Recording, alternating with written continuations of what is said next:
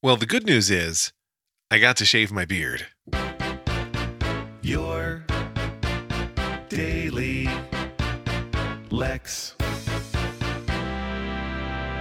So, as you'll recall, assuming you listen to these episodes in order and pay attention and use your memory, as you'll recall, uh, I was at uh, the Fiddler callbacks, and it was down to just me and one other Tevye, and that guy, uh, a good guy, uh, is also the the um, creative director for the theater.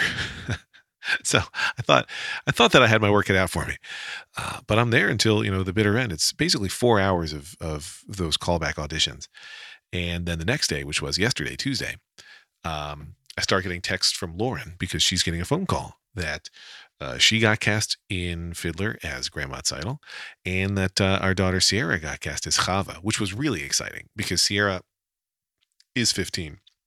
Every other kid who would come back for uh, Chava at callback auditions, and Chava is supposed to be about 15, but every other kid who'd been called back was not a kid. You know, was at least 19.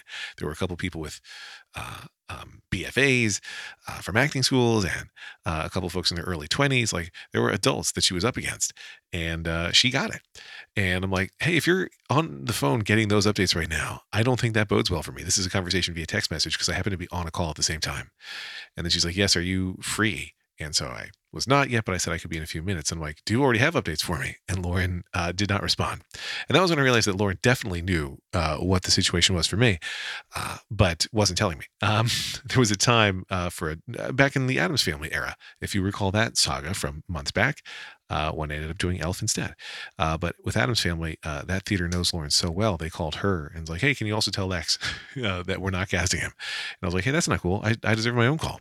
So although Lauren had already been informed by the director what my status was, she was not communicating it to me because she knew that I would prefer to have my own conversation with the director. So at any rate, uh, I uh, finish on my call and the director attempts to call me but instead calls lauren's cell phone again we have very similar numbers and uh, i talked to her and she's like look you were great that's always a good start actually she didn't say you were great uh, first she was like how are you and i was like boy that's not a good start we're not if we're starting with chit chat that's not good and but then she's like, listen, you were amazing. Your audition was incredible, and you can and should play Tevye in Fiddler.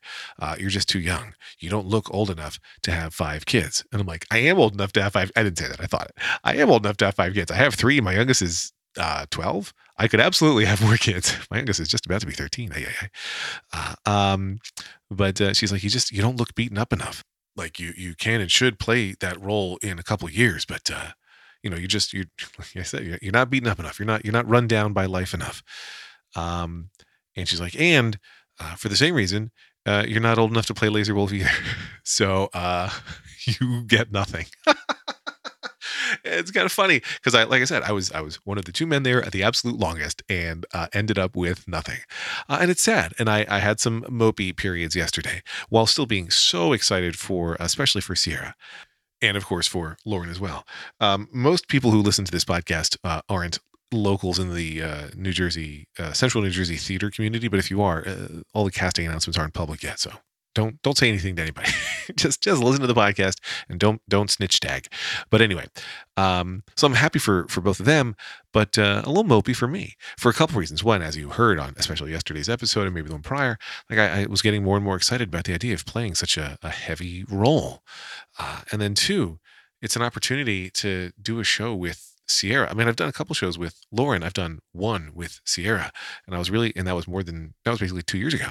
And I was really excited about the idea of doing one again, especially if I could play her dad and disown her. Spoiler alert for Fiddler on the Roof. But um, uh, I was really um, that that part really added to the sense of defeat uh, of wanting to do it. And then uh, the director said, "Well, you know, you've had three major leading roles at this theater in a row, so it's you know it's okay if you have a, a, a break now," which is also true, but doesn't make you feel any better. Uh, so it's okay. Uh, you can't uh, you can't win them all. Um, but yeah, so I uh, I was mopey, and I realized that I could do one thing to cheer myself up, and that was to shave off the beard I had been growing for the past month plus, and uh, it is gone. And boy, I don't miss it. Although I do look different now. Anyway, that's that. Next, on to the next one. Um, We have gone through every single track on the new Liam and Lex album, The World Wasn't Ready, save for one. So here is the final track. I guess I'll just play it in its entirety because it's so fun. Liam rocks out on the horns on this one. He's playing multiple saxophones, he kills it. Uh, and this song is the best song. And if you don't believe me, I guarantee you, if you listen, you will know that the song lives up to the title. It is the best song. Happy Wednesday.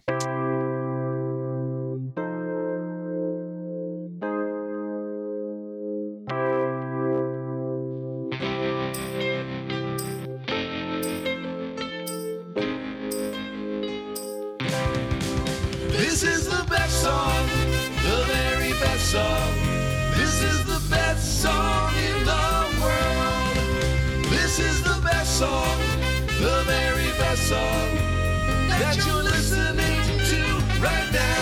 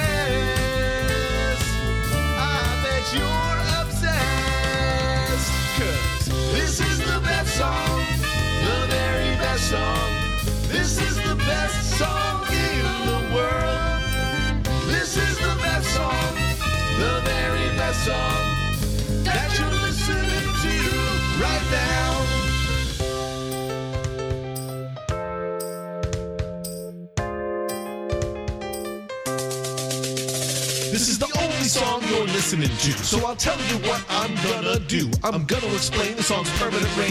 Explain to you why it's first. What? It's the only song that you have on. So it's not wrong to say loud and strong. I guess it's also the worst.